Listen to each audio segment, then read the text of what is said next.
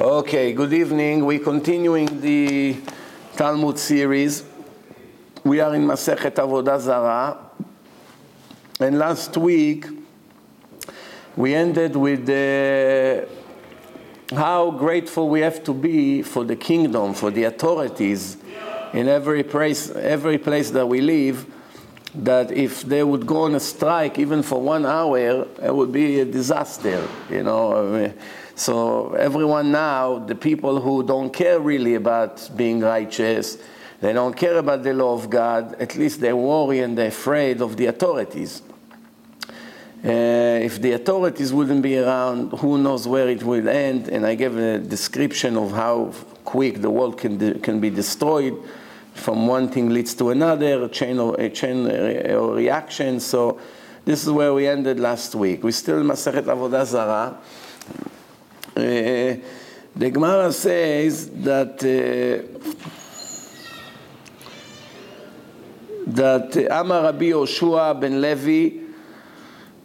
What is it that the Torah in Dvarim, Dvarim chapter 7 say, Asher anochi metzavecha hayom la'asotam, that I'm ordering you today to do, today to do, and not tomorrow, today to do, but not to receive the reward today, which means everything you do, you ended up getting the, re- the reward in the afterlife when you move to the next world and we spoke about it also last week. Uh, Amar Rabbi Shmuel Bar Nachmani, Rav Shmuel Bar Nachmani says in the name of Rabbi Yonatan, everyone who does a mitzvah in this world is waiting for him to testify for him in the next world. And if God forbid he make a sin, that sin will testify against him when he comes to his trial. Uh, we, there's few places where we can learn it from, but we can also learn it from Joseph. Joseph, he went to Egypt. The wife of Potiphar, she was uh, seducing him and trying in any way to make him make a sin with her. And he and the Torah say he did not want to touch her because if he would touch her here, she would be tied to him in the next world. And this is, and also I believe it appears in Masechet Sotah in the third page description about it. This is uh, from Genesis 39, the whole story with Joseph and the wife of Potiphar, which was one of the most beautiful women ever lived. So this is it. Uh, the Gemara continue. זה ספר תולדות אדם. This is the book of the, uh, of the genealogy of, of Adam. Uh, the, the Gemara say what kind of book he had. Did he have a book? What does it mean? This Sefer Toldot Adam. This is the book of Adam. Uh, what's the secret here? Hashem, God, told him all the generations that are going to come from him, each generation and generation, the, the, the positive things, the scholars, the, the rabbis, uh, all the people who comes out of him, he saw until he arrived to the generation of Rabbi Akiva. When he saw the Rabbi Akiva was such a legendary person, such an important rabbi, uh, he was very impressed and happy from the, his knowledge in Torah. But then when he saw his end, how the Romans killed him in such a cruel death, so he, he became very upset. And, uh, you know, uh, he couldn't understand how somebody like this had such a difficult end. Uh, the same thing happened to Moshe Rabbeinu, that he was very surprised that he saw in his vision that this was the end of Rabbi Akiva, but Hashem told him that the righteous people are judged very strictly. And even for minor things that doesn't look so important, but in their level it's very high because there's really nothing else to judge them on. Everything else is great with them. So the, the highlight is on the little minor mistakes or sins that they do here and there. So the since they go express directly to heaven, they don't have to go through hell or they don't have to go to, through reincarnations and all kinds of corrections in the afterlife As God is cleaning their file right here while they're still alive, and that's why the, the, the punishment of those minor things is a, is a great punishment. The Gemara says, "En ben David ba, the Messiah cannot come עד שיכלו כל הנשמות מן הגוף, until all the souls will end from the גוף. What does it mean גוף? Guf, in, in simple Hebrew, guf means a body, but that's not what it means here. Uh, there's a place in heaven that called Guf, and all the souls of all the people who are not complete yet, did not finish the correction, they make sins, they have pending sins against them, they have to be reincarnated, and God has to find the right atmosphere and the right time where to send them, to what family, to what parents. Sometimes he has to wait a year or two until uh, uh, one person marry another girl, and until the nine more months until they have kids, and then he can send that soul. So sometimes the soul is on hold. Where is it going to be on hold? In this place called Guf.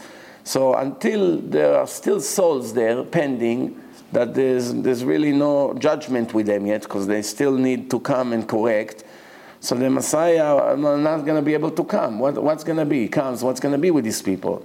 In one hand, they wicked. On one hand, they're also righteous because they have good things about them. To ignore the good things that they did, it's not justice. To let them go with the sins that they made is also not justice. So some people are destroyed eternally. So then with them there's no problem. The Messiah comes anyway, one way or the other they are destroyed. Some people are already saved. They're good. They're in a very good position. So for them, it's also it's very easy to know what to do with them. But the half and half people, or the people who still have to come and correct, if the Messiah come now and they're still there and they did not have the chance, what are you going to do with them now? Where are you going to correct them? Because everything in the world is going to change. No more evil inclination, no more birth, no more giving birth. Right now, babies that are born in the world, that means they came for another chance to correct their soul. But if they're not going to, there's not going to be any more birth, no more correction, because the Messiah already came, there's no more free choice like before, no more even inclination like we have now. So what's the point of keeping them there? There's really nothing to do with them. So therefore, it will be, obviously, this is why we say that now there's not that much time left. Why there's not that much time left? Perhaps it's the last chance to be reincarnated. Maybe it's the last chance ever that, uh, that, that we are here. We won't have another chance because now, when a person finishes life, Hashem has to make a final decision what to do with him to make him lose his eternity or to give it to him. If he wants to give it to him and he still have things to correct, he sends him a lot of suffering now. We see a lot of problems in the world. So, so many people are suffering. Or you know, he's, uh, God forbid, he's giving up on him, and then he pays him a lot, and he makes billions and millions or whatever, and in the end, he's finished. But the ones who are there still have to come. So we'll see, basically, you know, this is uh, the Gemara in Masechet Avodah Zarah. Then the Gemara continue, the Gemara says like this, when Hashem created the world, he made a condition. If the nation of Israel will accept the Torah, which means accept and keep, then it's good. If not, I don't need this world for. So I'm telling you right now, I'm making the law of the creation, but it's subject to the acceptance of the Torah by the Jews. They won't accept it, then there's no point of keeping the world alive. Uh, the Gemara says like this. Tanu Rabbanan, Anish'al lechacham vetima. You came to a rabbi and ask him a question about something and he say impure. Cannot use it. Don't run to find another rabbi, hopefully will say pure. Right? Why? How can it be? Because the many things in the Torah are subject to interpretation according to this, this thing. Sometimes it's a question, sometimes it's disagreement, sometimes the, the, it's a gray area. Not, it's not black and white like math, 2 plus 2, it's 4, and everybody will answer the same answer. This is very large knowledge, and it's subject to the opinion of the poskim. And sometimes one can bring a verse that to prove that this is permitted, and someone can show you that it's not permitted. So, uh, why the, what, what's the solution? The Torah says that when it comes to determine the law, it's like you know writing a book like Shulchan Aruch, the book of law. Then you follow the majority and you write. What's the majority? A majority in quality, not quantity and that's it. But when a person has doubts, he has to have one rabbi, not two, not five, not ten. One rabbi, you rely on him, that he know he knows a lot of Torah. Any question you ask, he know the answer. And that's it. You, once, whatever he tell you, you have to accept it. This is the order of God. This is what God wrote in the Torah. Lecharav, make yourself, nominate a rabbi for yourself, and clarify all the doubts. Do not get confused. Now, what happens if you ask two? Most of the time, obviously 90, 95% of the time, they will give you the same answer. But some questions are subject to custom, are subject to who you are. The, your rabbi who knows you the rabbi who knows you can give you the right answer. The rabbi who doesn't know you may give you the, the answer like the book, but he doesn't know who you are. I give you an example. If a person call and ask a question about uh, if he can use Chalav Israel or not, I mean uh, Chalav Akum or not, can I use uh, not Chalav Israel or not? Usually, every rabbi will tell you, no, you have to use Chalav Israel. But you don't know, maybe this, is, this person is the first week that he's keeping mitzvot. He's just starting, he's not in a level to understand it. It will be too difficult for him, then you may lose him for the long run because he's going to see too many little things. Eventually, he's to say, you know what, it's too much for me. And uh, I've, I've once seen a guy that started to keep Shabbat, putting, making big mitzvot, and people drove him crazy with many things. And everything is important, but you have to use common sense. And every time he came out of the bathroom, did you make a bracha? Did you say bracha? This, that, that. Every two minutes, something with him. It was very difficult for his level. And then he said to me, listen, I know it's the truth, but it's too difficult for me. I can't live like this. And he left everything. So today is Mechalel Shabbat. He ended up marrying a Goya, this guy. Why is it? Because people did not use common sense with him. You got to be clever. That's why to be a rabbi is not only to know the law, it's not like a doctor. A doctor tell you this medicine and that's it. There's no other option. This is the medicine for your problem. You know, even if it's different company, but it's the same medicine, the same drug. But over here, you ha- it's more like psychologist. You have to know the mind of the person. You have to know his level. That's why sometimes people asking me questions about career, about dropping out of college, about this and that, and I don't know who they are just writing to me an email, I say to them, go to your local rabbi who knows you to answer this question. I know the general answer. The general answer to do this or to do that, I know. But who, who is this guy? How do you know? You know his parents, you know his situation in the house, you know what's going to happen because he's dropping or not. There's all kinds of things to think about. So this is it. So you gotta make yourself one rabbi that you ask him your question. Not every day you look in your phone book who, who today I'm gonna ask. For this kind of questions, that rabbi is lenient, so let me call him. For that kind of question, that rabbi is good. For that kind of question, that, no, it doesn't work that way. You understand? You have to have one, and that's it. So this is this Gemara in Masechet Avodah Zarah speaking about it. Someone asked the Chacham, and he told him tameh, impure. Lo yish'al lechacham ve'itaer. Do not run to search someone to make it kosher for you, or to make it allowed. Uh, or the other way around. If someone say, uh, you know, if someone say that something is uh, not allowed, don't look for someone to say it's allowed. Impure, not pure, allowed, not allowed. Same idea. Uh, what happens if you ask a question in general and two, two rabbis are sitting, one say allowed, one say not allowed at the same time? Uh, when you ask the question, like in a yeshiva or in a synagogue, you know, uh, so who is the one who you have to listen to? The one who is greater than the other one in wisdom and in uh, minyan. In that case, minyan means number. What number? Means years. Two of both of them knows Torah, they learn. But who is considered bigger? This is considered a bigger authority than him. He learns more years Torah. He's older. He's 70, he's 40. Both of them learn all their life. Most likely, the one that's 70 is in a higher, higher level, right? In that case, you're to go by him. Uh, then, if both of them are the same, two 70, two twin brothers, both of them learn all their life Torah, both of them know everything. What do you do in that case? So it's always better to go by the strict opinion. Like this, for sure, he didn't make a sin.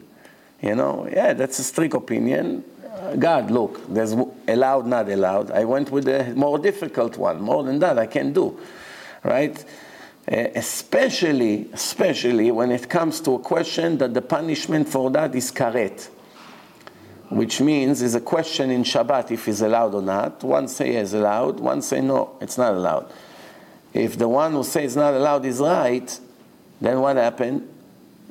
You listen to the lenient opinion and you're actually making a violation. Not that you are subject to punishment, don't get me wrong, because in reality, when you ask a big chacham in the Torah, whatever the Torah says, if he tells you to do, that's it.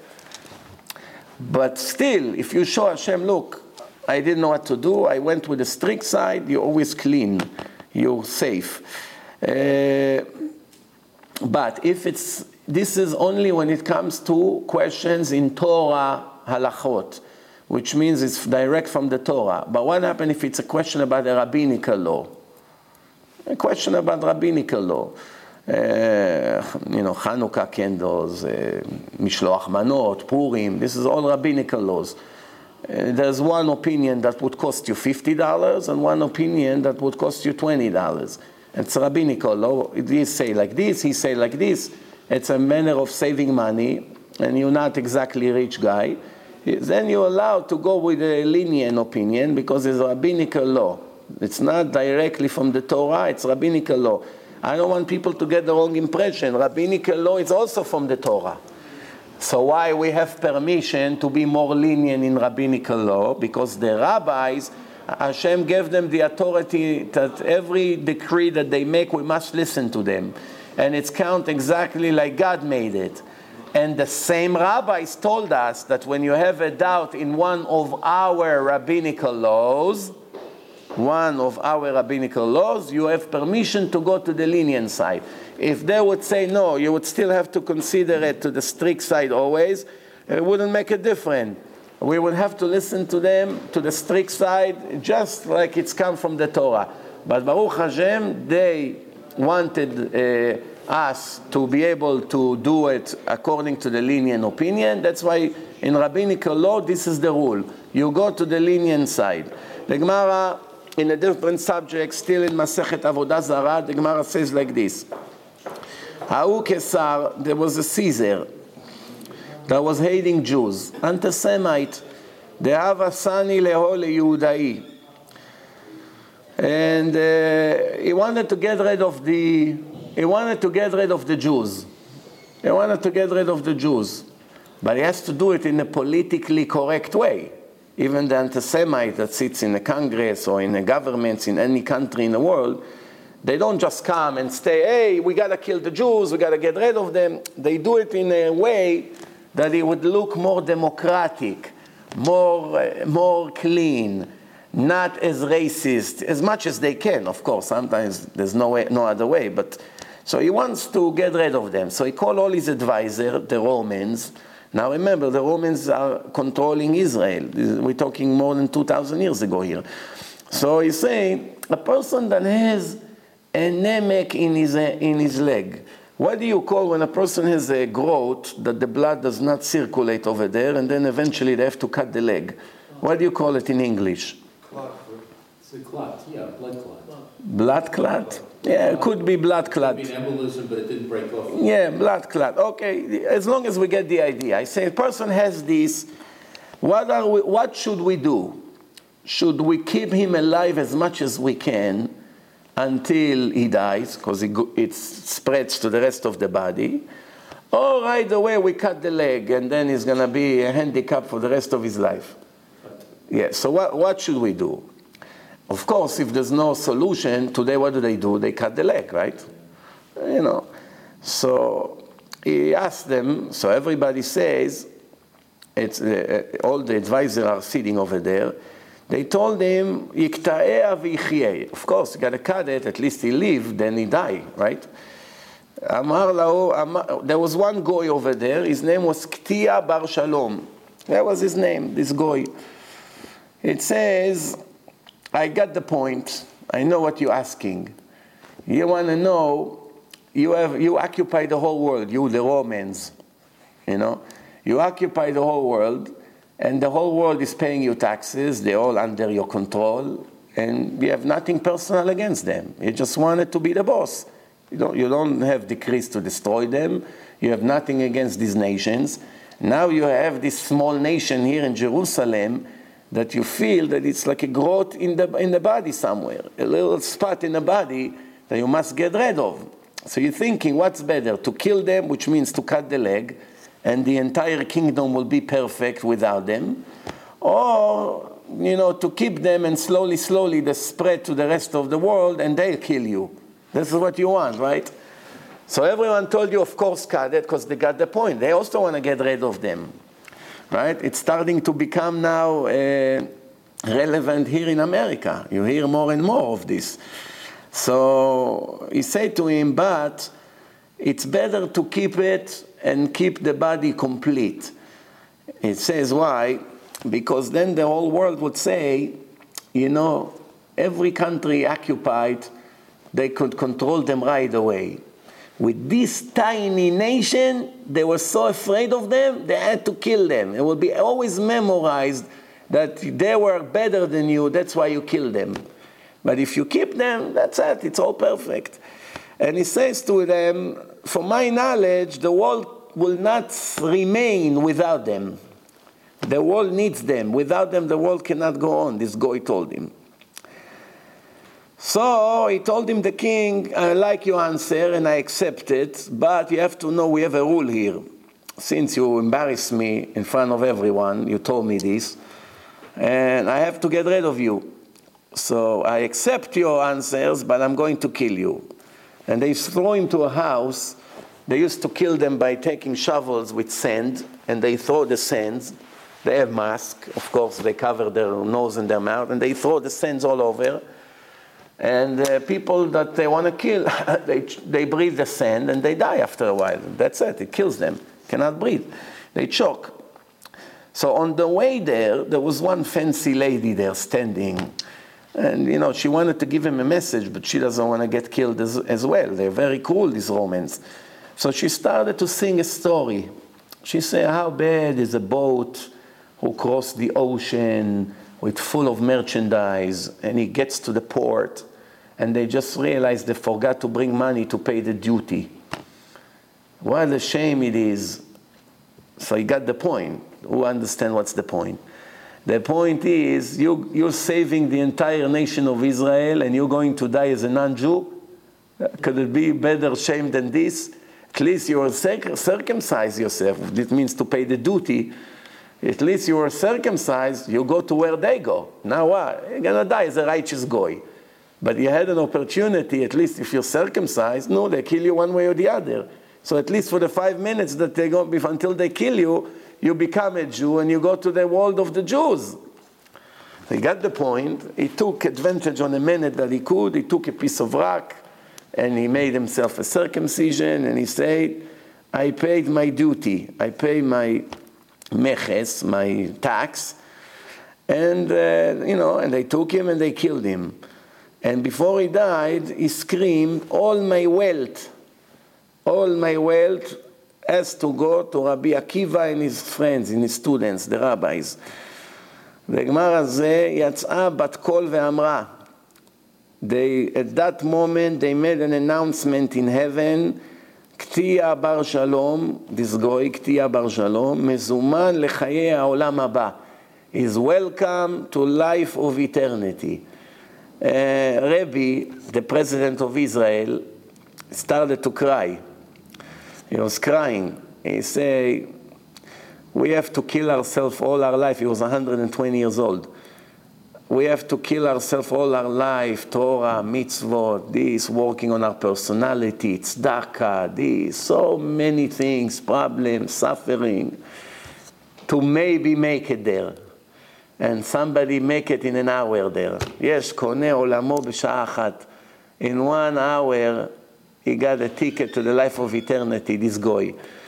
Now, of course, his name, Ktia Bar Shalom, is really not his original name. Ktia means to cut. Shalom means peace. I think this is the name, the title that they gave him after he gave the answer not to cut.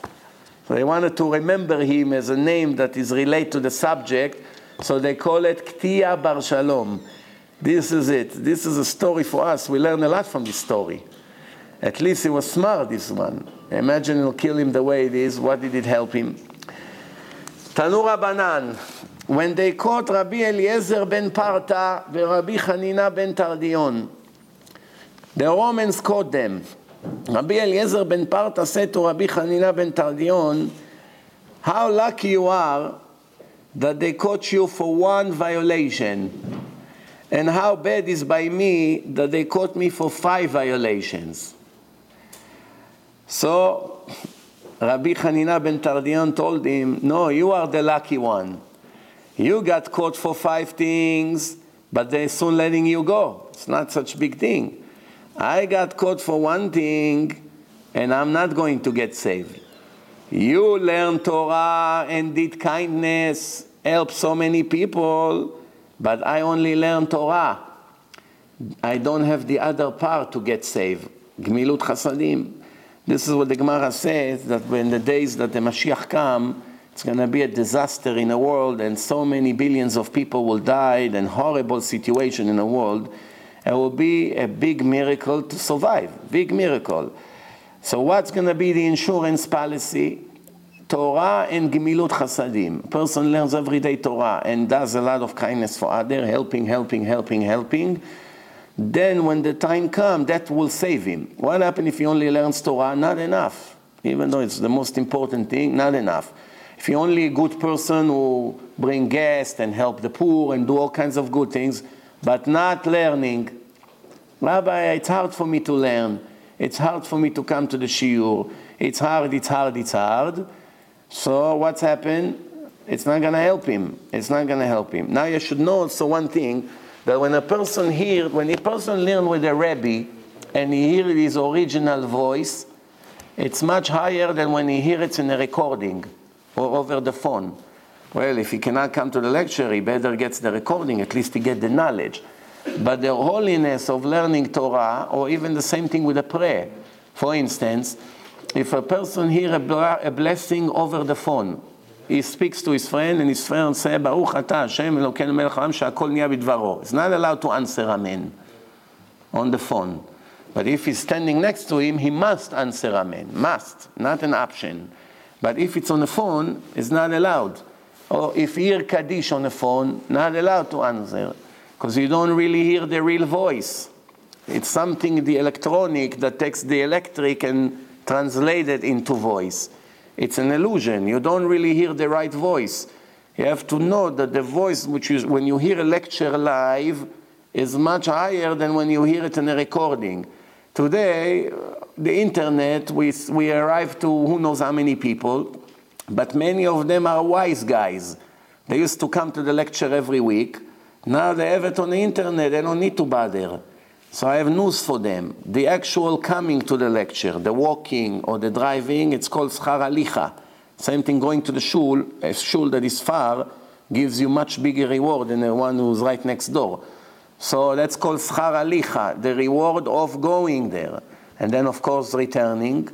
And the actual lecture is considered learning Torah in a higher level. So one way or the other, you know, plus there's another reason you give the speaker better, uh, uh, better uh, feeling to be able to do better in a lecture. Why? The more people come, the better the, you get the better out of the speaker. Why? If the speaker speak to the camera, it's not the same when he speak to a thousand people. Speak alone to a camera. Hey, it's very boring for him. So for him, it's like reading from a book, hoping it's to get over.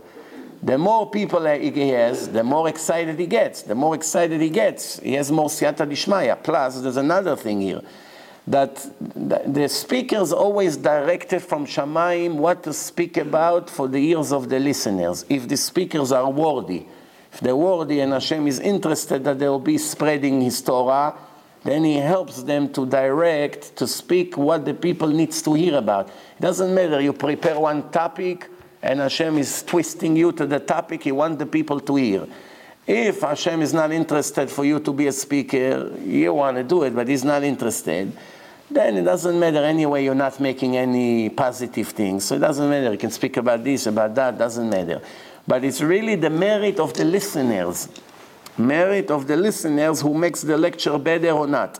So he said to him, You learn Torah and did kindness, you're going to get saved now, getting out of this prison. I only learned Torah, I'm going to end it up here. And this is for us to understand. Then the Gemara continue, the Gemara say like this, כל העוסק בתורה בלבד, someone who only learn Torah, nothing else, just learn Torah, דומה כמי שאין לו אלוה. It's similar to someone who doesn't believe in God. Did you ever hear such a thing before?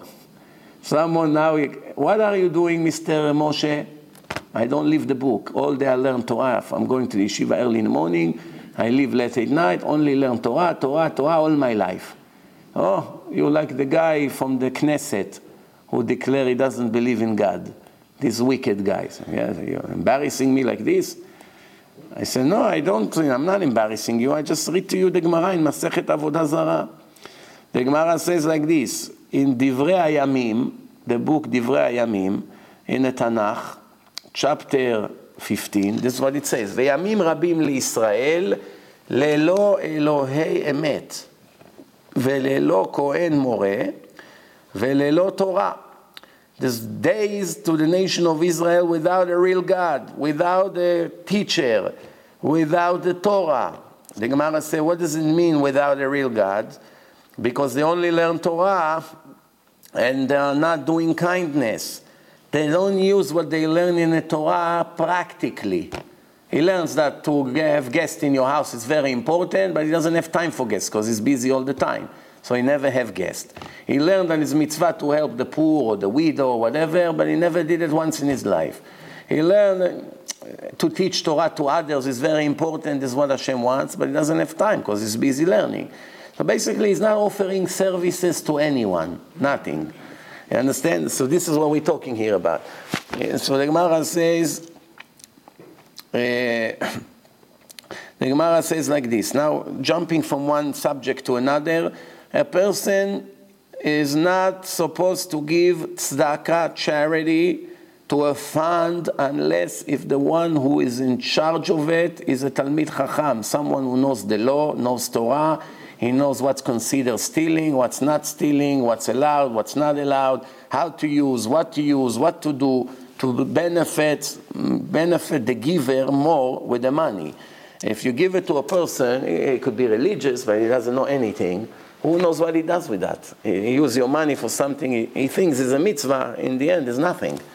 If you're lucky, it's nothing. Something can be a sin. For instance, you give it to the gabbai of a shul, and he took the money and made a Hanukkah party for boys and girls mixed. He didn't think it's a big deal. What happened with your money? Created sins. Didn't do any mitzvah, nothing. Or many other examples like this.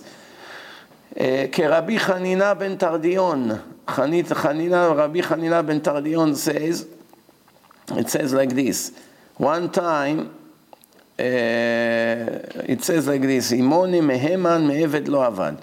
It says like this, that he has to be someone very reliable that doesn't do anything wrong from the money that he gets into the funds. The Gemara says that there was a case that uh, the money of Purim got mixed with the money of tzedakah, which means uh, he put some money to give uh, tzedakah and some money you know, he has some of his own money and some money of Purim that he wanted to give tzedakah got mixed.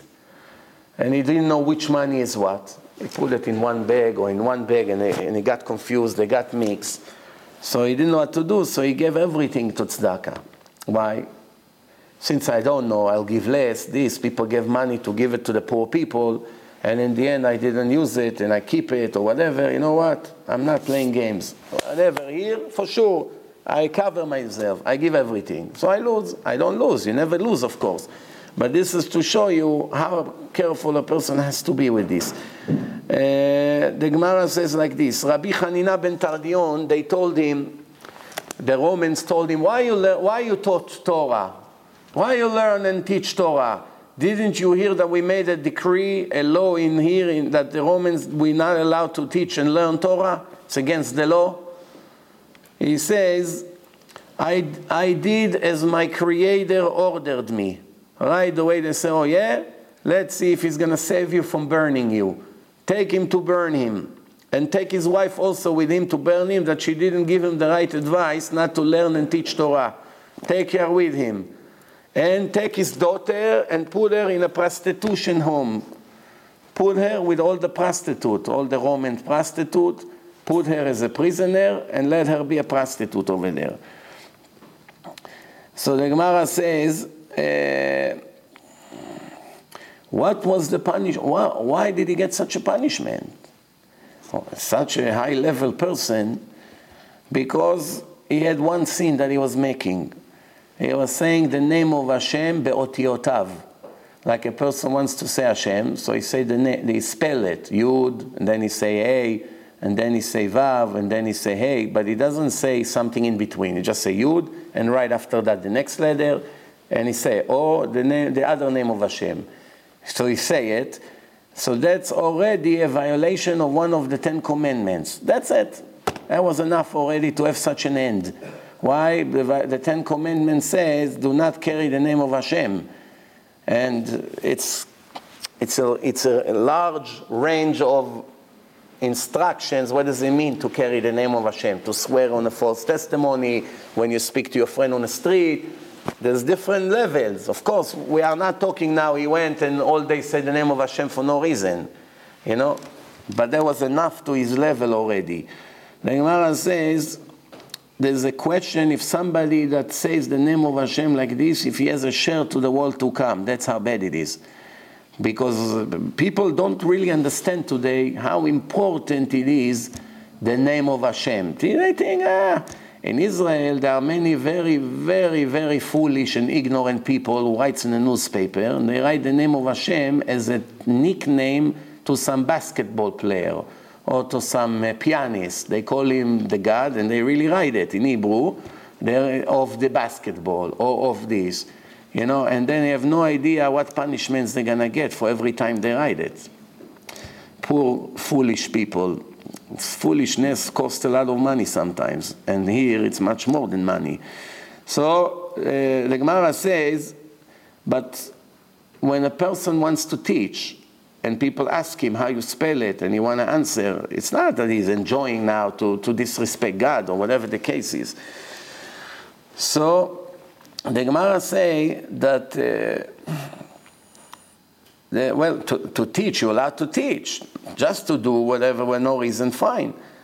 But it says that he did it in public in front of people, and that was enough already. And they say like this why his wife got punished?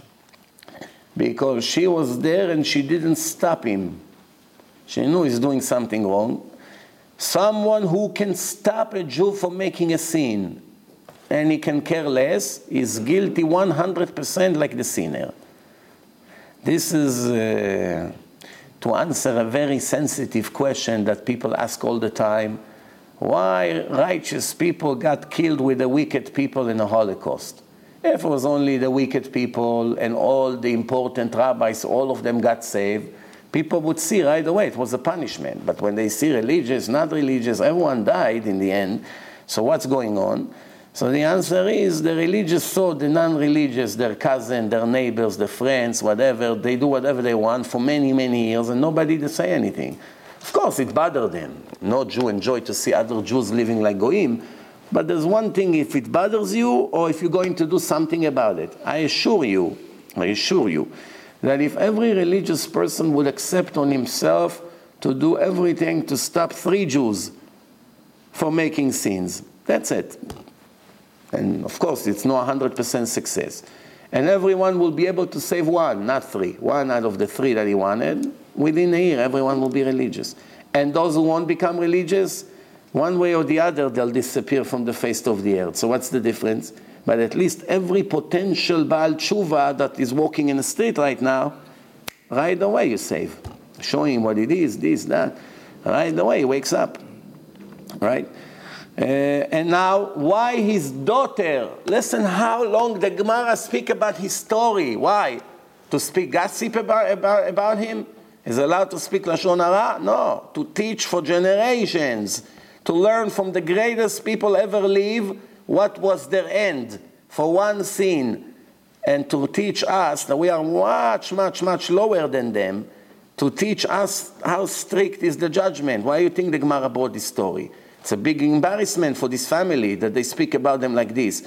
Think about it. I write about the biggest rabbi in the world, him and his wife and his daughter, that that's what the Arabs did to them in, who knows, in Iran, whatever. It's a big embarrassment for them. But why, does, why the Gemara writes it? It's worth it for the Gemara that another million Jews over the years in the future will learn Musar from this for their merit.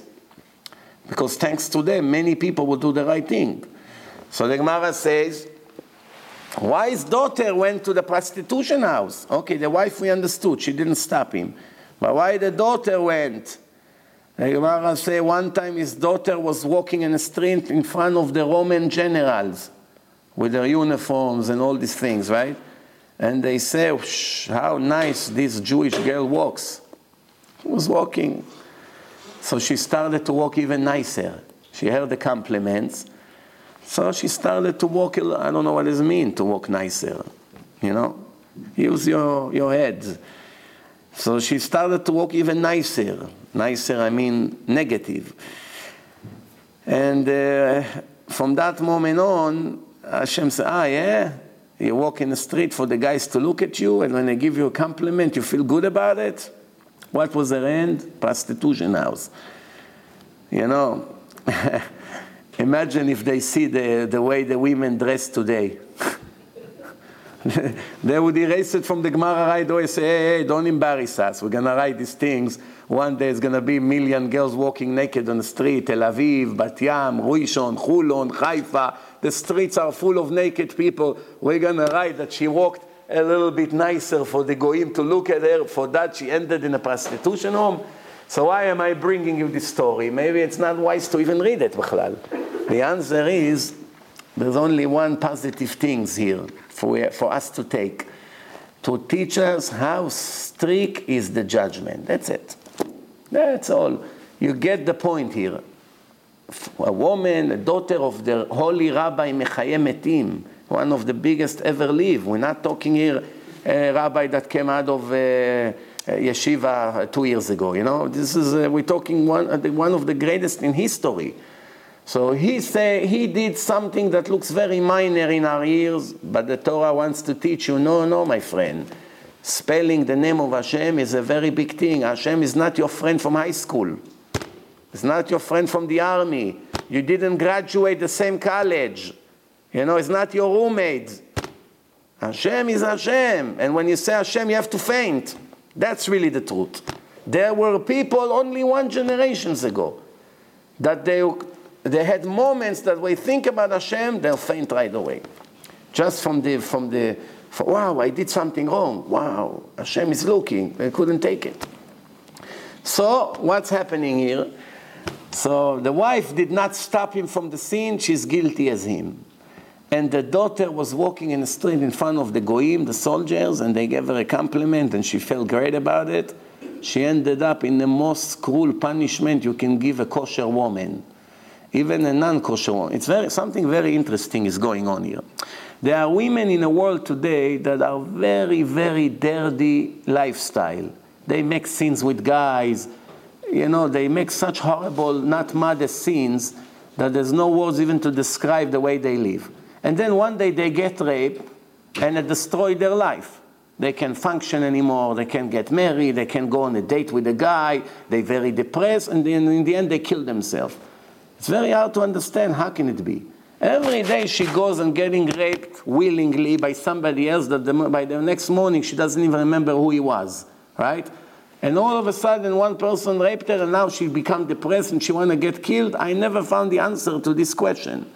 If a woman is very, very modest, she doesn't let anyone touch her, she's very, very strict about it. And if a guy hold her hand, she doesn't sleep a week from, that, from this problem with modesty. And then she got raped, and I understand why she's destroyed. Because for her, it's the end of the world.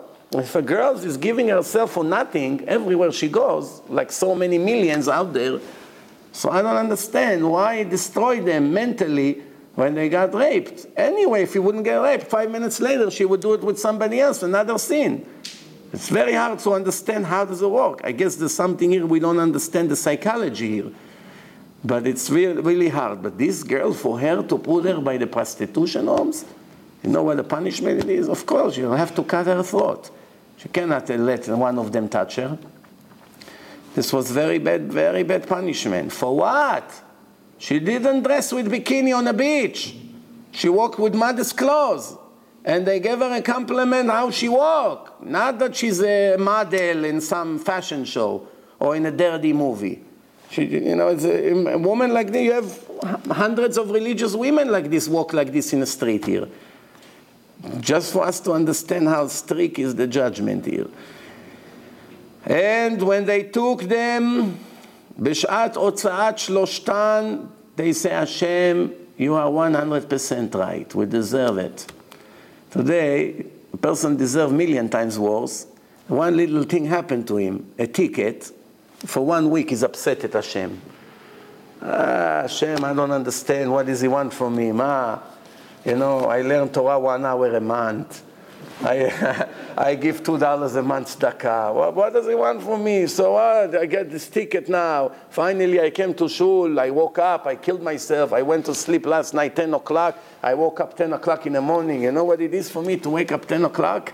It's such a sacrifice. I come to the shul, they tow my car. What's going on here? These people made one tiny scene. Tiny, tiny, very tiny. We do it every five minutes, these scenes and I took them to the cruelest death and to the worst punishment for the girl. And they say, Hashem, you are 100% righteous. לך השם הצדקה ולנו בושת הפנים. You have the justice and we have the shame. You understand?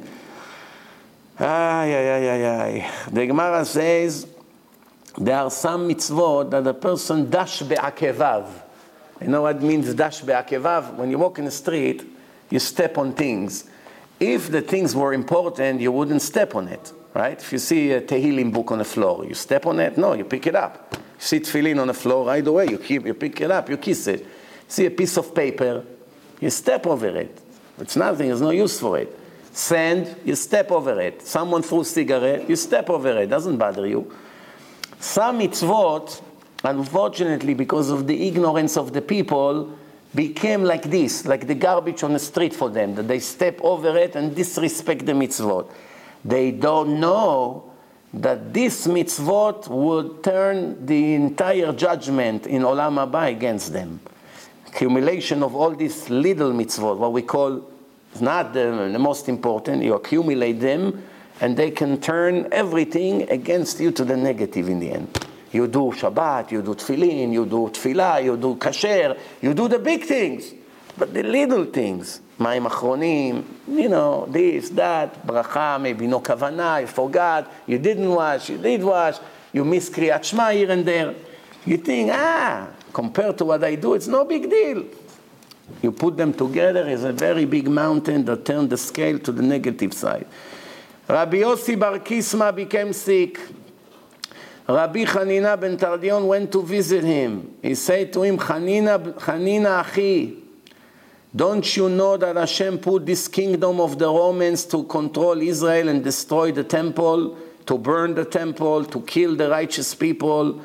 And they make us so many problems and they still strong and powerful. Why do you start with them? Didn't you hear that they said not to teach Torah on the streets to the public? On the streets. How, how people love Torah. The rabbi comes, stand in the middle of Main Street, and begins to talk Torah. Five minutes later, a hundred people around him in the street.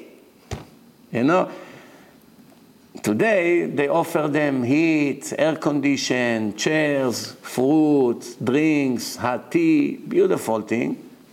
No, Rabbi, once in a while I come. On the street, people stand like this, cold, hot, doesn't matter. Oh, somebody said divrei Torah, right away they come. מקהיל קהילות ברבים, gathering people.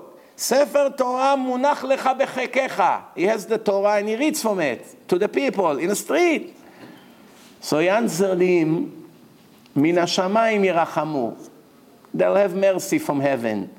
He said to him, I'm coming to tell you words of wisdom and this is the answer you're giving me, I wonder if your end will not be that you're going to be burned holding a Sefer Torah in your hand when they burn you. Imagine a rabbi speak to somebody like this today. That would be the end of his career. It's fanatic, crazy, mishuga. Don't, don't listen to him. Don't talk to him. this is one of the two of the biggest rabbis in the world. One Gdol Ador said to the other Gdol Ador, he said, why are you teaching on the streets? You have to hide when you teach Torah. Why are you playing with fire? You're playing with fire. They make a law, you're not allowed to learn Torah. Learn in a basement, quietly. People come from, you know, they check, they go in, and they learn. No, don't, don't dismiss Torah, of course. Cannot live one day without the Torah.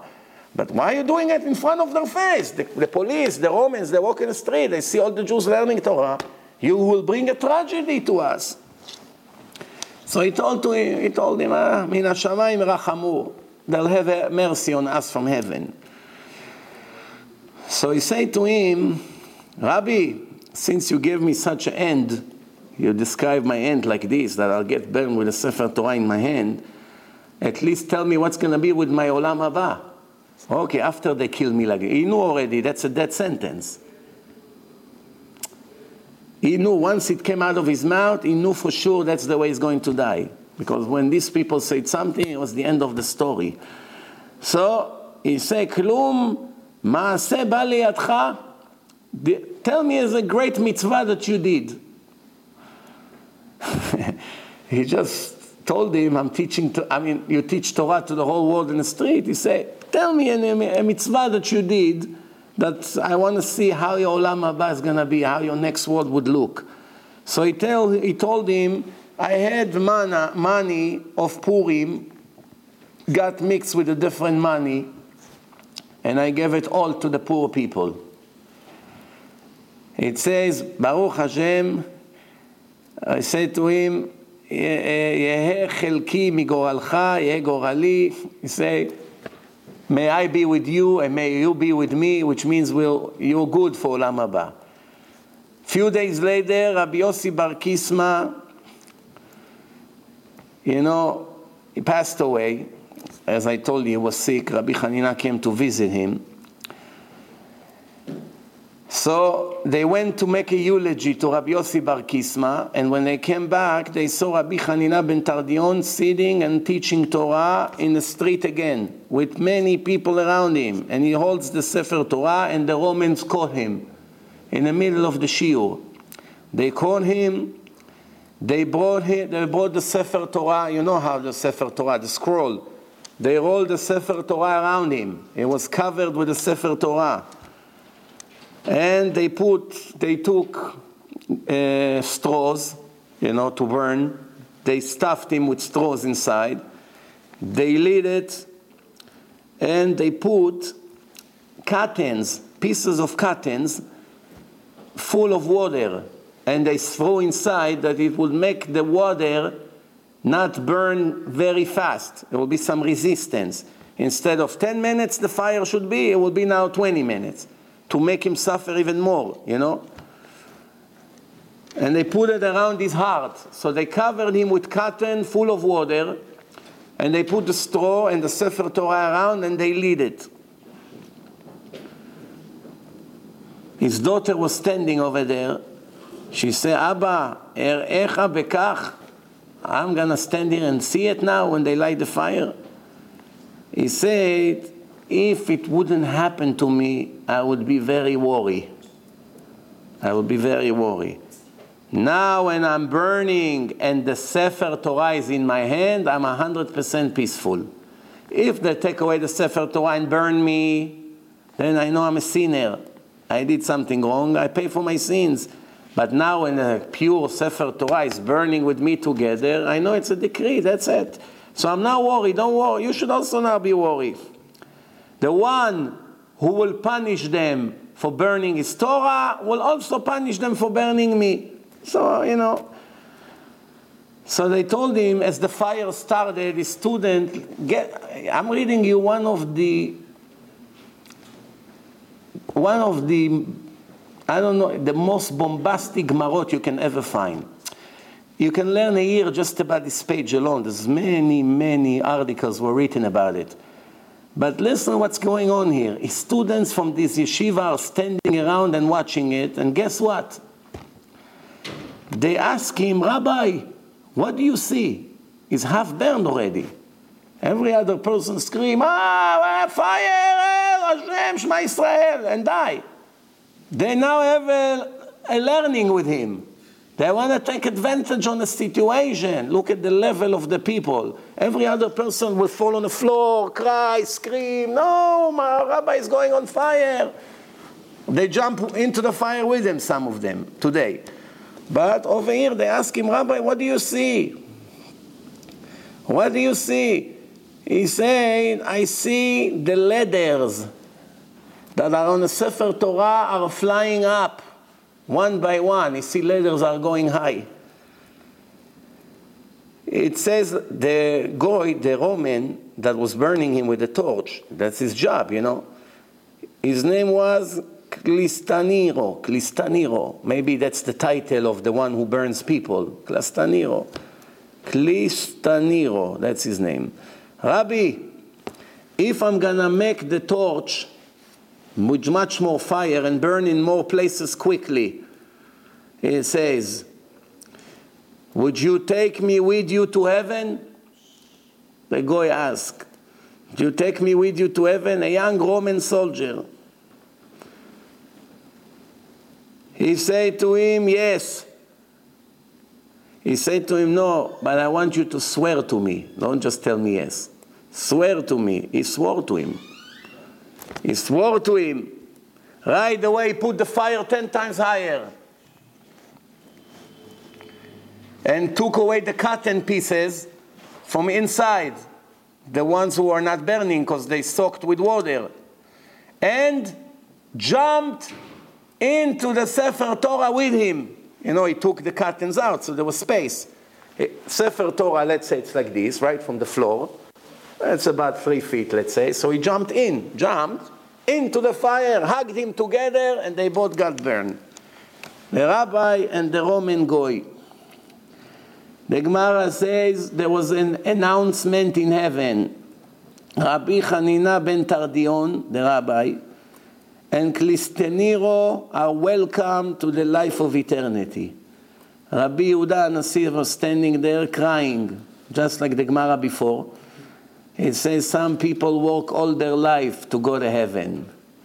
And some people get it in one hour, speaking again against the, about this goy. So we had Ktia Bar Shalom, one hour, made it. This goy, Clisteniro, made it in one hour. What a smart goy.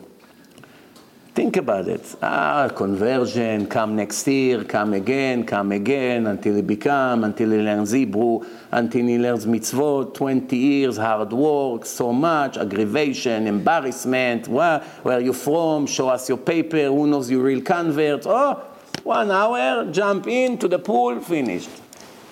Don't have all this headache. I hope the, some of the goyim won't burn tomorrow, won't run to burn. Say, Rabbi, instead of 20 years until I become a, a righteous Jew, I might as well fear, see a rabbi, I don't know, in a terrorist attack. I say, take me with you, I jump. Don't rush. Bruria, the wife of Rabbi Meir, she was the daughter of this Rabbi Hanina ben Tardion. She's, uh, she's his daughter. She said to her husband, they put my sister in a prostitution home, remember? Him, his wife got killed, and, and uh, the daughter, they put her in a prostitution house. She said to him, you sitting and learning Torah and my sister is in a prostitution home? Run quickly and release her. So he ran quickly, he took a bag with dinars gold coin and ran quickly over there where the, this prostitution home is. He said to himself, Hashem, if somebody already touched her, I don't save her. If they didn't touch her yet, I save her with his money. You know, so they went there. No, actually, I should be more precise. He said to Hashem, if, if somebody touched her, don't make me a miracle. I don't want to use my merit on, on her if she was already making a sin. But if nobody touched her, make the miracle for me. Eh, Every miracle that Hashem does for you, He take away from your zchuyot, from your reward. So then I'm giving, I'm sacrificing my merit. So he went there, he saw the, the Roman soldier standing in a gate with his weapon. So he said to him, uh, Can you show me the girls? Of course, he pretends he's a, you know, he comes in. So he said to him, Yeah, we have this, we have this. And he sees sister in law. He said, I want her. So go in, they close the door, he comes in. And she doesn't know who he is because he, he made a custom, covers himself. So she said to him, I'm very sorry, I'm in the middle of my period, I cannot have uh, customers right now. So he said, oh, smart, smart girl my wife has, smart sister. Probably she said to everyone. And in uh, a, what we learned from here that even the goyim, these murderer Romans 2,000 years ago, wouldn't touch a woman when she's not clean. So, she, so he said, I guess nobody touch her. It's worth it for me to save her. He goes out to the Roman guy. He said to him, here, look, look how much gold. I want to take this girl with me. Don't leave her. I want to take her. I like her. Let me take her. Let me buy her. So the soldier told him, what is this gold going to help me? When my supervisor is to come, he see one of the girls is missing, he'll chop my head off. Why are you giving me all this money? He said, no, no, no. I have a way for you to get saved. He said, what? He said, when they come to kill you, just mention my name three times and nobody can touch you. so, so the guy, he liked the joke. So, ah, you're crazy. He said, no, no. You just say, Eloha de Rabbi Meir Aneni. The God of Rabbi Meir, answer me. Three times, nobody will touch you. So the guy said, Rabbi, give us a break. I got it. I got it who you are now. I don't want. So he said to him, You see that wild dog over there? There was a big dog. They have dogs over there. He's tied to the fence. He said, Release the dog. Let the dog attack me. So he said to him, As soon as I untie the leash, in one minute the dog will eat you, swallow you alive. You know what crazy dog this one is? He said, That's why I'm telling you, release him. Release the dog, don't worry. You sure? Yeah, release the dog. So he released the dog. The dog big runs. It's anti-Semite, the dog. he runs, about to kill him, you know. So Rabbi Meir said three times, Eloah de Meir Aneni, Eloah de Meir Aneni, Eloah de Meir Aneni. The dog came, fell on the floor, bowed down. There was no remote control like the postman, you know, they press and the dog fall down. The guy saw this, he couldn't believe. He said, how can it be? The dog, this dog is trained to kill every, every stranger who comes. He said, see, I told you it's working. Take the money, you'll be a rich man. Gave him a lot of money.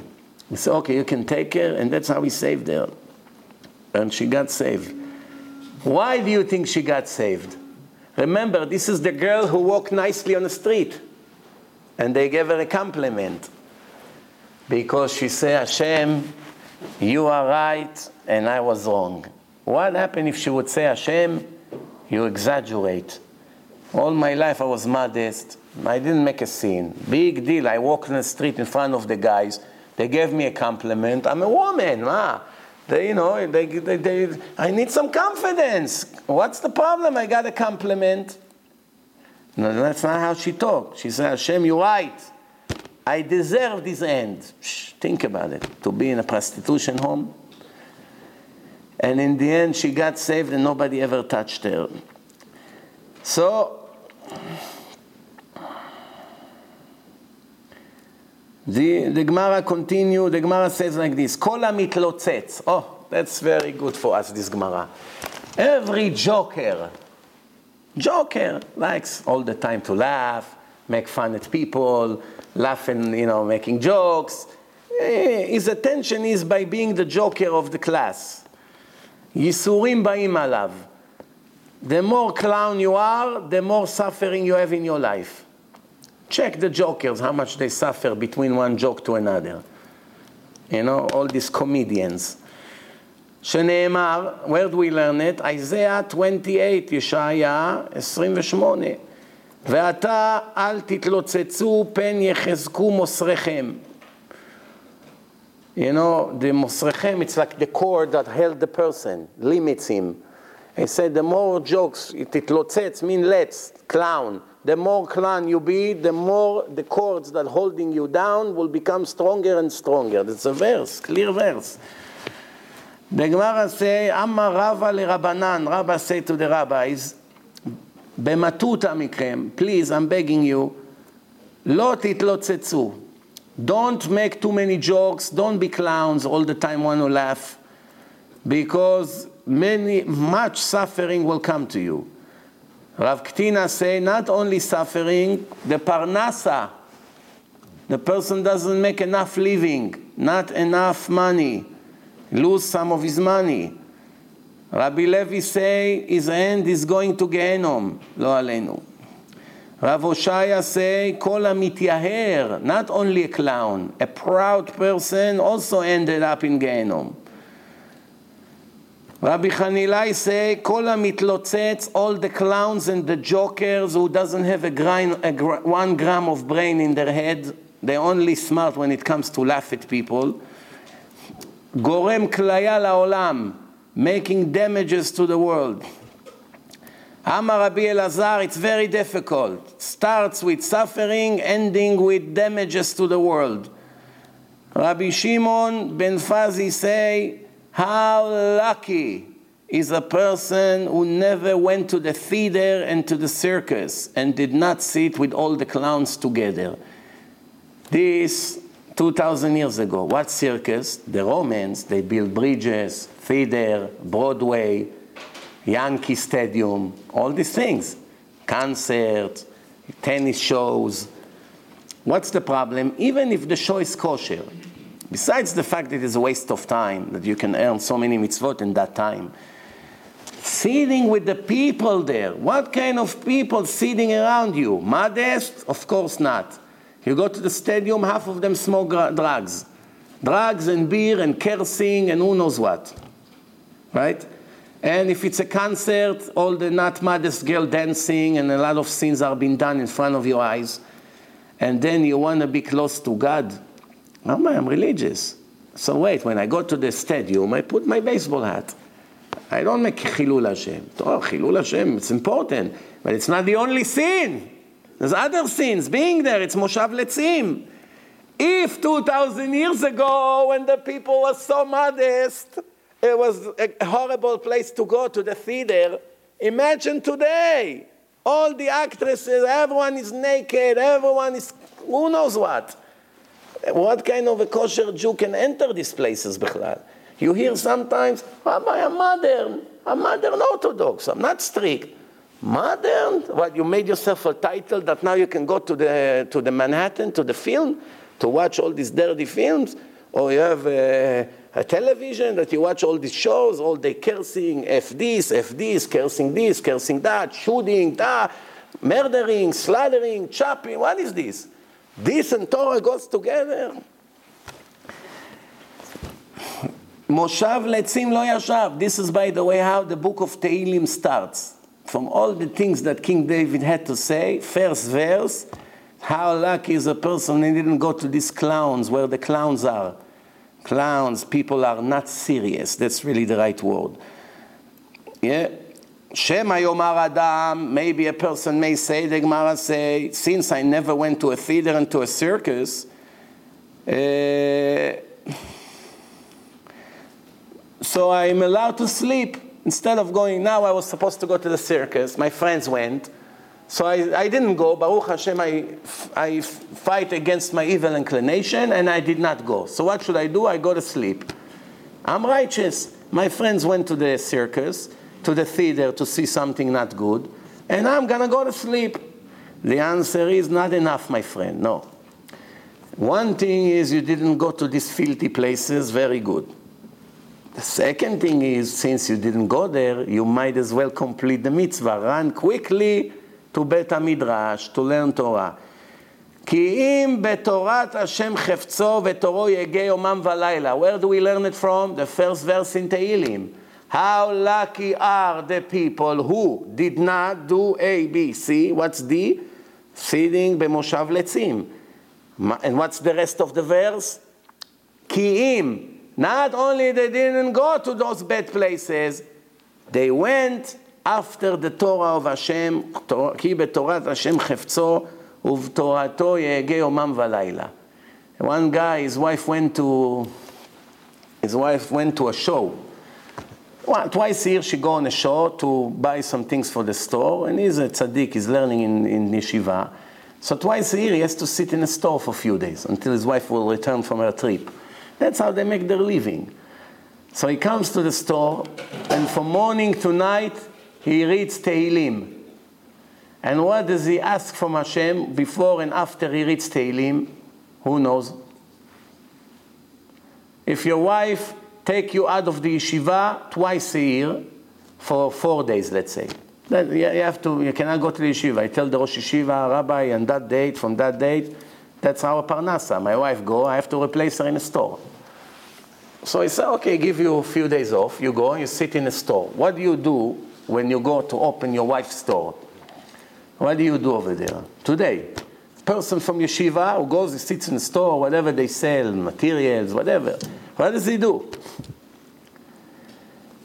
Pray that his wife will return safely, nobody will rob her, many customers will come who can make a lot of money, maybe on the next trip she doesn't have to go. What was he praying for? Hashem, I'm begging you, don't make any customer come in.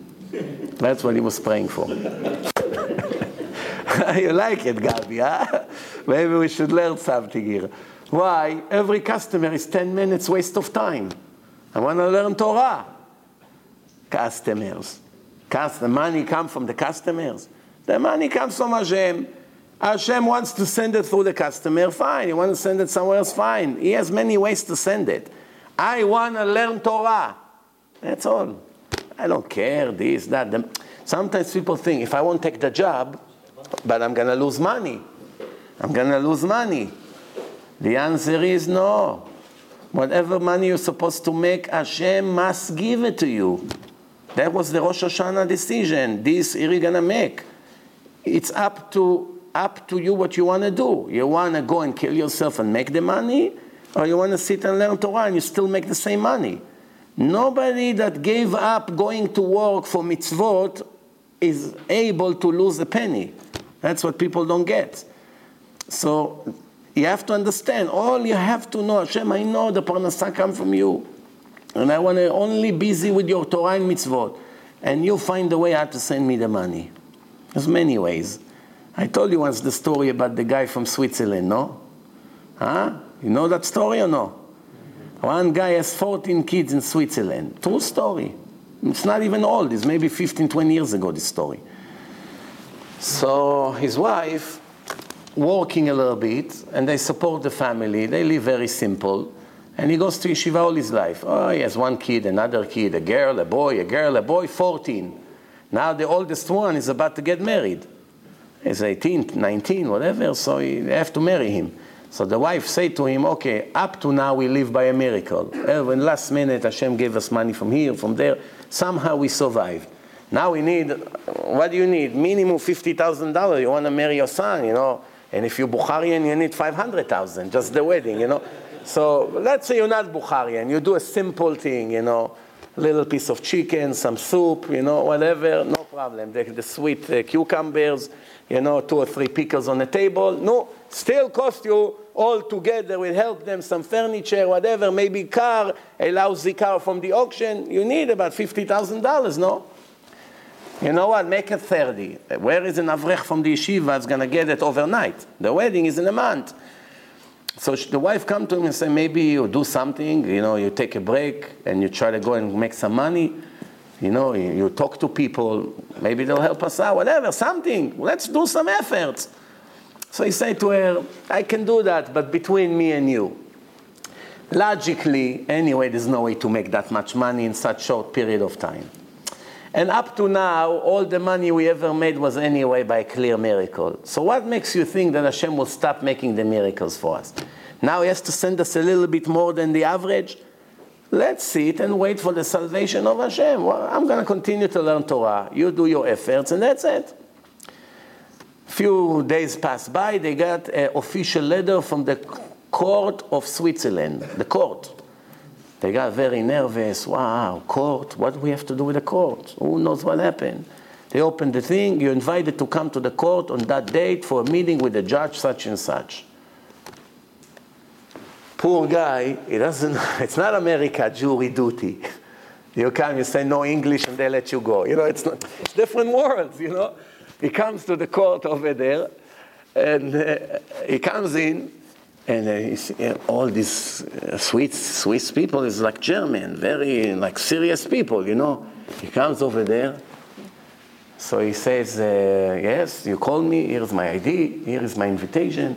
Say, yeah, yeah, wait for your turn. You, then he comes in front of the judge, and he said, Judge, is, I don't really know why I'm here. He said, Oh, you the guy? Congratulations, it's your lucky day. He said, What? He say, You just became the richest guy in Switzerland. So he thought, he thought it's a joke, but no, who, what court gonna waste time to invite a person to make a joke? He, he almost fainted.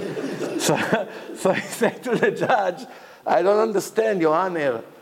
So he say, you know Mr. Such and Such? He say, no. You don't know him? He's the richest guy in Europe. What? He has hundreds of hotels and real estates. He just passed away, and he wrote in his will that since he has no children, all his wealth has to go to the biggest family in Switzerland. That's a true story. And we checked the entire city. No one in Switzerland has more than two kids and a dog. or sometimes two dogs and a kid, you know?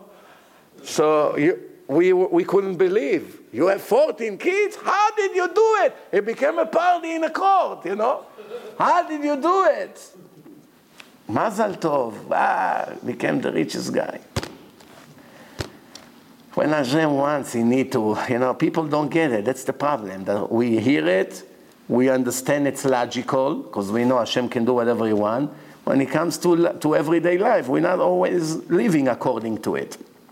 But I know a few people who live according to it 100%. And you should see how they live. It's interesting. They don't, they don't even know how much money they have. They don't count.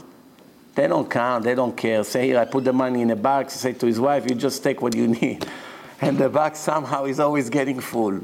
Why? When you have full, full faith, things working out beautiful. So, uh, you know, speaking about the clowns, I used to, my father used to have a friend many years ago. You know, when they used to live close, then they moved. But as long as they lived not far, they used to be friends. We had a son that was a real let's, a real clown. And this clown is the worst kind of clown. Some clowns telling jokes. If the jokes are not dirty, no, no problem. Usually it's dirty jokes, then it becomes a sin. Sometimes it's lashon hara. Jokes are dangerous. One thing leads to another. The next thing you make a lashon hara about half a million Jews. You tell the joke about them, and now you go and find them to apologize for what you made them a bad reputation in a joke. It's, it's dangerous, but we are not talking this kind of jokes right now. He likes to make the worst kind of jokes. He likes to find funny people, people with funny faces, and laugh at them non-stop. That is satisfaction to find weird faces and to laugh all night. Now, where do you find people? In weddings. Now, weddings usually you have whiskey on the table, you drink two or three lechaim, then your bad habits become much worse. Everything grows, right? So what happens if you're generous? If usually you give fifty dollars to the poor, after a few shots of whiskey, you give a hundred. If you're if you're laughing at a person half an hour with the whiskey, it becomes two hours. So it's expanding the problem. So he said to another clown, another clown that also somehow related to the family, they both sit together and drink, and then they go hunting in a place they have to find a place, a person that they don't, you know, they don't like how he looks, and they begin to laugh at him. Look at his nose, look at his ears, look at his this, look at his head, look at his belly, whatever the case is. So one time, the young guy, he said to him, I'm going to look around. Now, it, it sounds like a stupid joke, but it's 100% happened exactly. It happened many times, but I'm telling you one specific time that it happened. So he goes around, and then he found somebody really funny. So he runs to him, he said, Danny, Danny, you never saw such a strange face in your whole life. Oh, he gives all the, the, the, bad description that you can think. Uh, his eyes like this, his nose, his ears, his that. He's saying, no, eh, the whole package. It's a package deal. Everything in one person.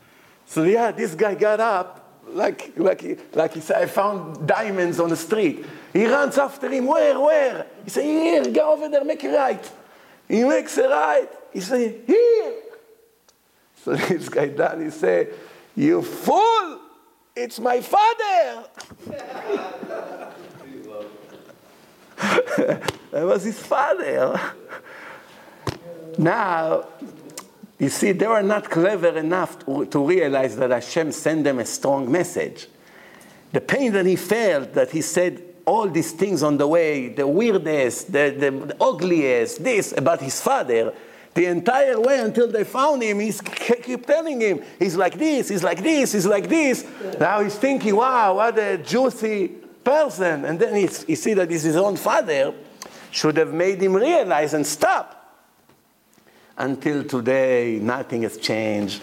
Just the other day, there was a wedding. One old man wanted to to take his shoes off. You know, the old people, the shoes is tight sometimes on the legs, so they take it off under the table so, so they found out. So they went and got cucumbers and they pushed it into his legs, into his shoes. And then this old man is like 90 years old, you know. So he comes to where he said to his wife, why my legs don't go into the, and they laughing like crazy. He doesn't understand. He's an old man. Nothing is changed with these clowns. You understand? So I, at the end, they go to Gehenom. What do you think? This this laughing is very expensive laughing, very expensive laughing. Malach HaMavet, oh, oh, now it's something really scary. How does the angel of death look? There's one angel that is in charge of the Satan, of all the evil inclination, of all the negative in the world. Let's call Malach HaMavet, the angel of death. The Gemara says, enaim." Looking at his image is huge from the bottom to the top, and all you see is eyes. All over, big eyes. In a time of the death of the person, he gets the note which soul to take from what body, where, where, where is the person, where is it going to be, what time, to the minute, to the second. And then he goes over there. And he has he stands above the person. Moments before the person die. He looks up and he begins to see it and becomes bigger and bigger by the second. Then he has a big sword that he comes with a drop very bitter drop in the edge of the sword and he comes once the person see him he gets so scared so he open automatically his mouth and he puts the drop inside his mouth and that drop takes away the soul. He takes the soul with the sword, but that drop is what makes the dead people smell. Because why, why, a dead person, why a dead person smell? Why? Well, well, a minute ago, he had the same body. Everything is there. Everything is in his body. Everything, the same thing. The same eyes, same mouth, same everything. His body is full of air. Just because the heart is not moving and the blood is not flowing, you know, what, what makes him smell that two, three hours later you come as a horrible smell? The answer is this. It makes the body smell and the face starting to lose, to change color. The Gemara say, Amar Rabbi Yochanan, בשעה שבה נחש על החווה. What's really the sin of Adam and Eve? Besides the story eating from the forbidden fruit and all that, the truth is that the snake there are two kinds of snake. You should know many people make this mistake, and I get this question a lot. There are two kinds of snakes. There's the snakes that we see in nature all over the world. They're crawling, they're climbing on the trees. This is the snakes that we know today. But the first snake was completely different. It looked more like the crocodiles that has legs, but they had much more legs than four. Many, many legs. And the snake was going, and the snake was the first, Nachash Kadmoni, the ancient snake that's described in the Torah, was actually talking. Talking. And he came to Chava and he said, From the time you eat from the fruit, uh, he, he said to her, why are you not, uh, why you not touching this tree? She said, God say not allowed to touch it. So he pushed her on a tree. So see, see, you touch the tree and nothing happened to you. But God said not to eat from the fruit, not, not to touch the fruit. But he confused her. And then he made her eat. She convinced Adam to eat, and until today we suffer. Everyone in the world suffer because of that incident. When I say suffer means all the ladies who give birth and scream and suffer nine months, this is from that scene, all over the world, for, for, for, for almost 6,000 years. And all men who has to work, even the wealthy people, believe me, they still have a lot of headache. Headache, problems, accidents at work, this guy quit, this one this, the competitor, the IRS, a lot of headache. There's no really peace of mind. This is all because of the sin of this. Uh, the person has to work so hard and to struggle so much. But really, what, according to Kabbalah, what was really the sin here? That the snake saw Adam and Eve having relation, and he got very, very excited for her. He had desire for her. And you should know until this moment, snakes have desire for women. Until this moment. And the Gemara gives an example. This was only written 2,000 years ago. You know, thousands of years after the, the ancient snake. The Gemara says if a snake runs after a woman to attack her, he follows her, she has to take her top clothes, say she has a coat or a jacket, whatever it is, and throw it to the side. Because he goes by smell. They don't see. They go by smell. So once he go, he smell the truck. The smell is, is much, much, much stronger than human being. Every, every, every step you make on the floor, you leave some impression. So they smell it, and that's how they know how to come. So if she throw her jacket somewhere, as soon as he comes, it confuses him. He goes after that, and he goes around the clothes and stick to the clothes, and that's it. The Gemara says, what happened if a woman sleep, and in the old days, snakes used to come into the house. They didn't have fancy houses like today in the cities, it used to be in forests. Snakes are coming, scorpions. What does she do? Because snakes are going by the smell of the woman. He won't go to the snake of the of the man unless if he's a snake from San Francisco. But if it's a snake, normal snake, so he goes to the woman, you know. so, so he goes after the smell of a woman. So what should she do? She should put the four legs of her bed in buckets full of water. Because once he arrived to the bed, this is the things that touch the floor, the water confuse him, he cannot smell anymore. Or if he runs after her and she cannot take her clothes, she's in front of people, whatever, if there are water over there, right away to run into the water. Bottom line, the snake have desire for the women and he didn't stop this desire. So now, and also when after, after God kills the snakes, everything they eat tastes like sand. And it's very interesting because one, I saw in one book that somebody made an experiment. He took a rat and he took another rat, two rats. One rat he put for the snake in the aquarium that he is. He put one rat over here, and then he took one rat and took a diaper of a baby, but they're all diapers when people used to do laundry too, you know, before most of you were born. So they had diapers that they used to go to the laundry every day. They, they rinse it, whatever. So they took an, a clean diaper, normal diaper, and wrapped the rat completely inside that diaper, and they put both of them. And he went and ate the one with the diaper. So who wants to eat diaper? It doesn't matter. He doesn't feel the difference. You understand? It's very interesting. So, you know, so they still have these scales. And also the curse is that they always attack the person because they're under the ground. They come, they sting you in a in the bottom of the feet, you know, and that's what they normally do. So all the things that we see today is written in the Torah after the first sin. So the say that really in the end the snake raped Chava, actually made a sin with her. This is the, the secret here. And it made very big poison inside the person, inside the person since she gave birth. So it's affected her, you know, like spirituality in a very bad way because he's He was like a representative of the Satan, this ancient snake.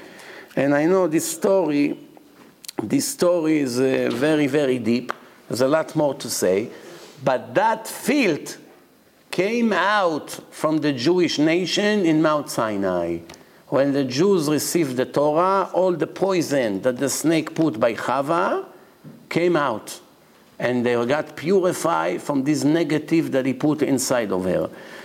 The Gemara say, Kibud Av, to respect your parents, to respect your father. How far does it get? What does it mean to respect?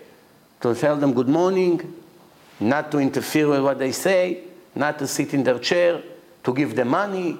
What does it mean to respect them?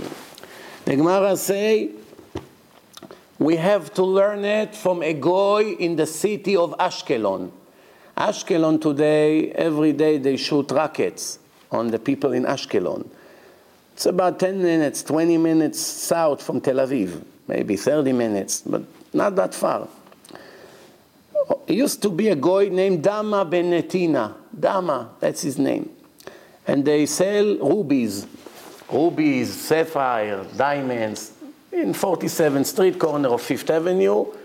This guy and his father have a place. They sell, you know, precious stone. And one time, the Gizbar, the Gabbai of the Bet HaMikdash, they realized that one stone fell from the Choshen of the Kohen. The Kohen have 12 stones, each one worth millions, because it's big stones. A color stone, each, you know, all kinds of expensive stones. And one fell, somehow got lost. So they have to replace it. It's called Yashfeh. I don't really know in today in English what does it mean, but it's one of the most precious stones.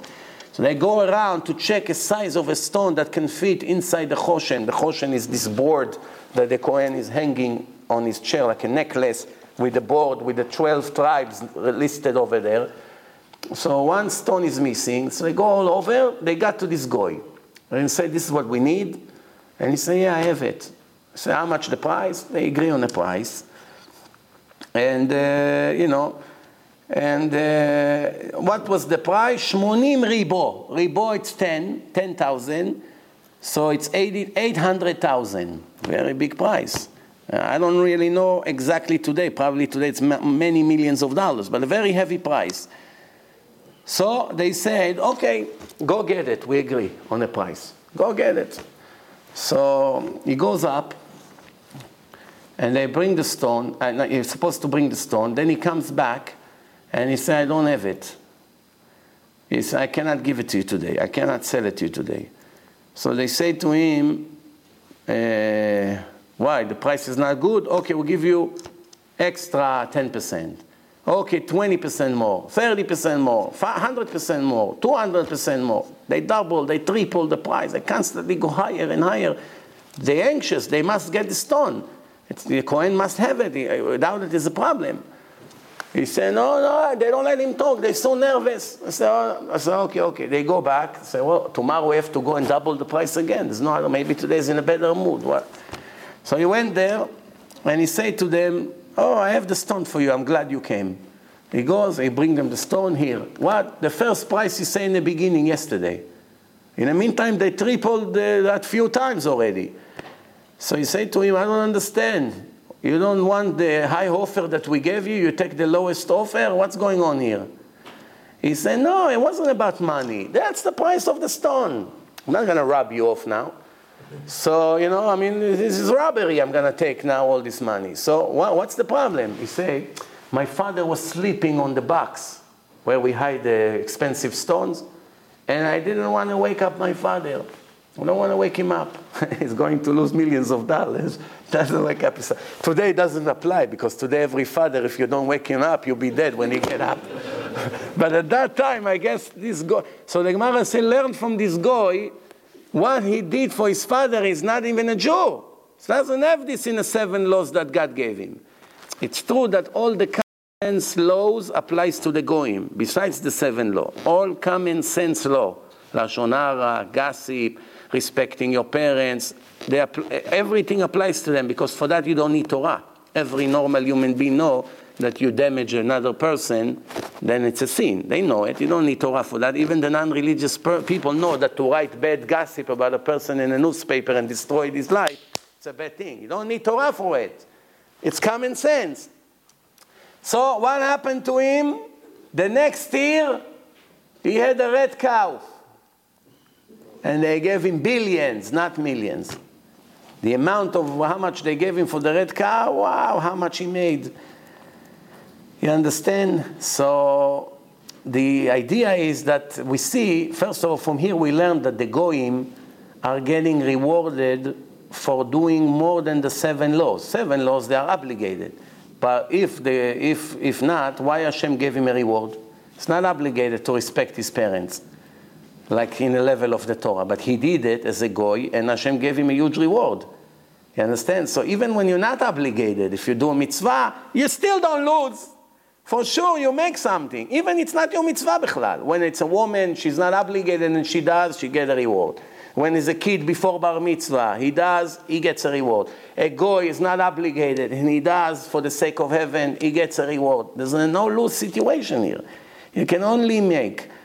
The Gemara says the philosophers of the Romans, they had smart people, they came to the rabbis and say, if your God hates the idols worshippers so much, we hear it, idols worshippers, idol, destroy them, not allowed to enjoy from it, why he doesn't kill them? Why he doesn't clean them from the world? Why he keeps them with all these idols all day and all night?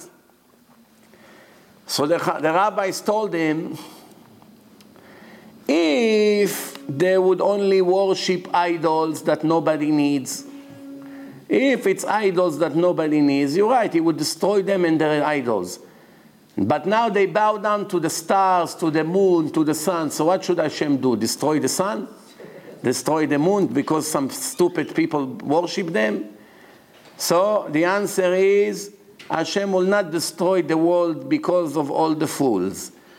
The world will continue to go on as usual, and the, and the fools who made that sins will pay the price. You know? Uh, one person stole seeds, a bunch of seeds, he stole it from his friend and planted it in the ground. According to you, the Roman philosophers, it should not grow because it's stolen. So the answer is no, the laws of creation applies. Put seeds in the ground, they grow. And the ones who stole will pay the price. You understand? Which means Hashem doesn't interfere with the free choice of the people. If he would interfere with the free choice, then there's no more reward and punishment. So what's the point of the world? The whole reason the world was created is to test people. now, if every time you tell your son, look, there is something here and something there. Which one is a mitzvah to eat? Which one is a sin to eat? So the son wants to take the sin, so you hit him. So of course he's going to do the mitzvah. So then he deserves a reward. And the next day again, you give him two things, he comes to the negative. You hit him. He say, so the other son said, why are you giving him reward? You did the mitzvah for him, not him. The idea is this, the test is a test. So uh, Hashem says like this, אמר הקדוש ברוך הוא, דיין לרשעים שעושים סלע שלי פומבי. Not only these wicked people take a rock and make it their god, which they make an idol from it, in public. אלא שמטריחים אותי ומחתימים אותי בעל כורחי. Which means they're also bothering me. And they're forcing me to do things that I don't want to do. And for that, they're going to get another punishment. One philosopher asked Rabban Gamliel, it says in the Torah that your God is a zealous fire. He doesn't take from anyone. When it needs to, he burns. Why he's zealous and angry on the idol's worshipper and not on the actual idols? He's really angry at the people. Why in the, in the Amar lo. I'll give you a parable. A president that had a son, and that son is raising a dog. And he called his dog like this, the name of his father, Itzik. Come Itzik. His father named Itzik. He calls his dog Itzik. and then he say, somebody tell him, how do I know you're going to give me back the money you borrow? He say, I swear on the life of Itzik. Which Itzik? His father or his dog? He doesn't know. When the father hears, who is he getting angry? At his son or at the dog, Itzik? at the son, no? What are you suggesting? That he should get angry at the poor dog? Somebody made an idol. What the idol knows? It's a piece of garbage. What is it? Why should Hashem go against the idols? He should go against the people. Same thing here. He says,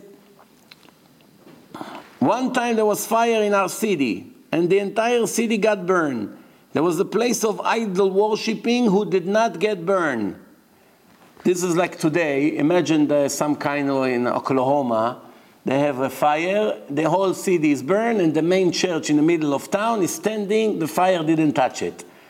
Many of the religious, uh, um, the priests, will make a very juicy lecture out of it. You see, the house of God, JC, well, did not burn. You know, wow. What does it show? That it's a holy place. Th- this is what happened. So he said to them, he says, I'll give you another mashal, another parable. A king, human being, one country started a war against him. They had problems, arguing, they decided to go to war. Who does he fight? The living people or the dead people? He fight against the people in a cemetery or against the people who walks and talk and run? Who does he fight? He say he fights with the living people he said,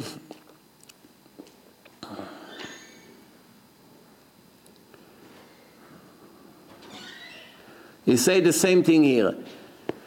It says like this, the, the, אם כן יעבדנה, אמר לאלו לדבר שלא צורך בו עובדים, היה מבטלו, הרי הם עובדים לך, okay, I think that, uh, that, uh, that part of the Gemara got erased from my page, but, well, I don't know how it happened, because it repeats the first part twice, whatever happened here in, uh, in PowerPoint, but the finish of the, to finish that story, he says to him, uh, he says to him like this, if the, the the, the place that was made from wood and stone didn't get burned, what's the problem? The place, it's not the problem.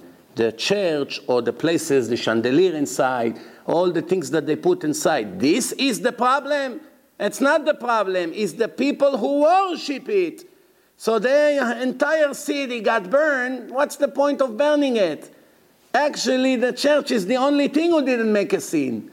All everything around that are sinners. This is it. In my common sense. This is the end probably of the Gemara. So Baruch Hashem that we concluded it from our memory. So okay, now uh, time is running out. Well, let's just finish this and these five things. There are five things that mentioned in the Torah that took 12 months. The trial of Dor HaMabul, the generation of the flood, 12 chodesh the trial, the punishments of the Egyptians, all the 10 plagues in Egypt took 12 months. The suffering of Eov, the prophet, which is a reincarnation of Terach, the father of Abraham, he came back as Eov. He was a very wealthy, healthy, with the family, important, and then he started to lose everything. This, the entire period that the Satan was giving him hard time took 12 months. In the future, which is going to happen probably in our days, Mishpat Gog uMagog 12 chodesh, the big final war, even though it's going to take only nine minutes for the whole world to be destroyed, but until they clean and this and all the problems, takes months to clean the bodies, until the world will be able to start functioning, 12 months. 12 months, everything will be frozen, there's nothing you can do no money out of the bank, no bank, nobody knows what it is, where the gold, where the diamonds, where this, where all the antique. Nobody knows what's going on. So many people are dying, piles of bodies everywhere it sounds like a no-clear thing. Zechariah 14 described it better than me. And uh, the last thing, the, the trial of the people who died, the wicked people, 12 months. 12 months, Mishpat Reshaim Bagenom, 12 months. is scary, scary, ממש scary. And uh, the last thing for today, Rabban Gamliel and Rabbi Yoshua were getting on a boat together. Rabban Gamliel brought pita bread.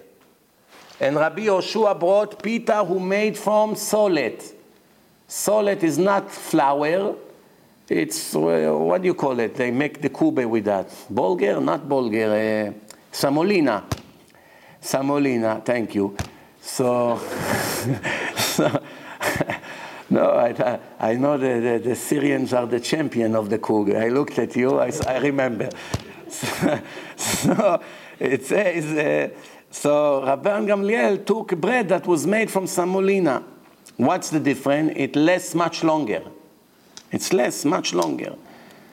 The, uh, you know, so uh, uh, Rabbi, Rabbi he brought from Samolina. Then the boat started to get lost in the middle of the ocean. The only place to go from one country to the other, the only transportation was a boat. There's no airplanes, no trains between one country to another. So the only way to go from here to there is on a boat. Now, the boat, they didn't have GPS, compass, all these things that we have today, radar.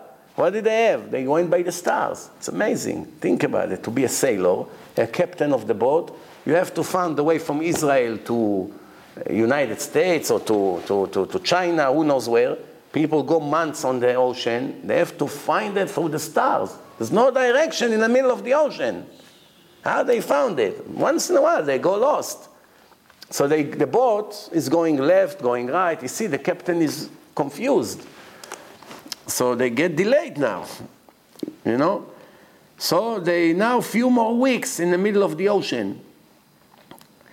So nobody had food left, besides Rabbi Yoshua that brought bread that made from samolina, you know. So what happened? So he said to him, Rabban Gamliel, how did you know to bring this kind of bread? How did you know? Every time we went on a trip together, you brought regular pita bread. How did you know this time to bring bread that would last months or whatever, weeks? So he told him like this There is a star who rises once every 70 years. Once every 70 years and confuse the captains of the boats. You know, I knew that's the time now. He may get us this star. That's why I prepared special bread for being extra in the middle of the ocean. You know, uh, which star is talking about? Halley. Halley. Uh, look at my Torah and Science. Halley Cummins, yeah. Uh, look at my Torah and Science. I checked from the encyclopedia. Once every seven years, he comes. The knowledge that they had. I show it in, uh, in my lecture, Torah and Science number two or maybe knowledge of Chazal, but it's in one of these scientific lectures. And he said to him, he says to him, why are you so surprised? He say, you, you think I'm smart? You have two students right there on the land, Rabbi Yochanan ben Gudgeda and Rabbi Eliezer ben Chisma, that they know to calculate every drop of the ocean and of the river by measurement. That's how smart they are. And they don't have bread to eat and clothes to wear. And they are in your city that you are the chief rabbi and you never took care of them ever to help them. He used his knowledge about the stars to give it to him. He was the president. Rabban Gamliel was the big chacham, the chief rabbi of, of the entire land. So right away, he said, as soon as I get back to the city, I'll right away uh, invite them and give them a good job. So when he came to the land, he sent them an invitation, come, I want to make you the chief rabbis under me. They didn't come. He sent them another invitation. I sent you an invitation. How come you're ignoring it? Come. Second time they were embarrassed, they showed up. He say, what do you think? I'm giving you a prize by giving you a job to become the rabbis here in the communities. I'm not giving you a job. I'm making you slaves. What do you think? Rabbis, kavod? Only a fool thinks that way. I'm making you the slave of the community. Everyone think you owe them, everyone call you, everyone to meet with you, everyone will have bad things to say about you, everything you say they already know what to say. He's too this, he's too lazy, he's too strict, he's not interesting enough, he's this, he's coming late, he doesn't answer my call. Ah, believe me. And today with the internet and the newspaper, forget about it. So he said, I'm giving you a slavery. Don't think it's a price. You can come. Don't be embarrassed. You understand? And this is it. And that's really the truth. Now, next week is probably one of the most interesting shiurim you don't want to miss. We're going to learn a lot of mystical secrets about health, about life, things that makes you forget, things that make your memory better, things that makes you healthier, you know, uh, all kinds of things, interesting things, uh, all kinds of symbolic things, like things that it's not logical, it's against logic, but affecting our life for good and bad. Uh, very interesting shiur next week, you don't want to miss it. בעזרת השם, ברוך אדוני לעולם, אמן ואמן.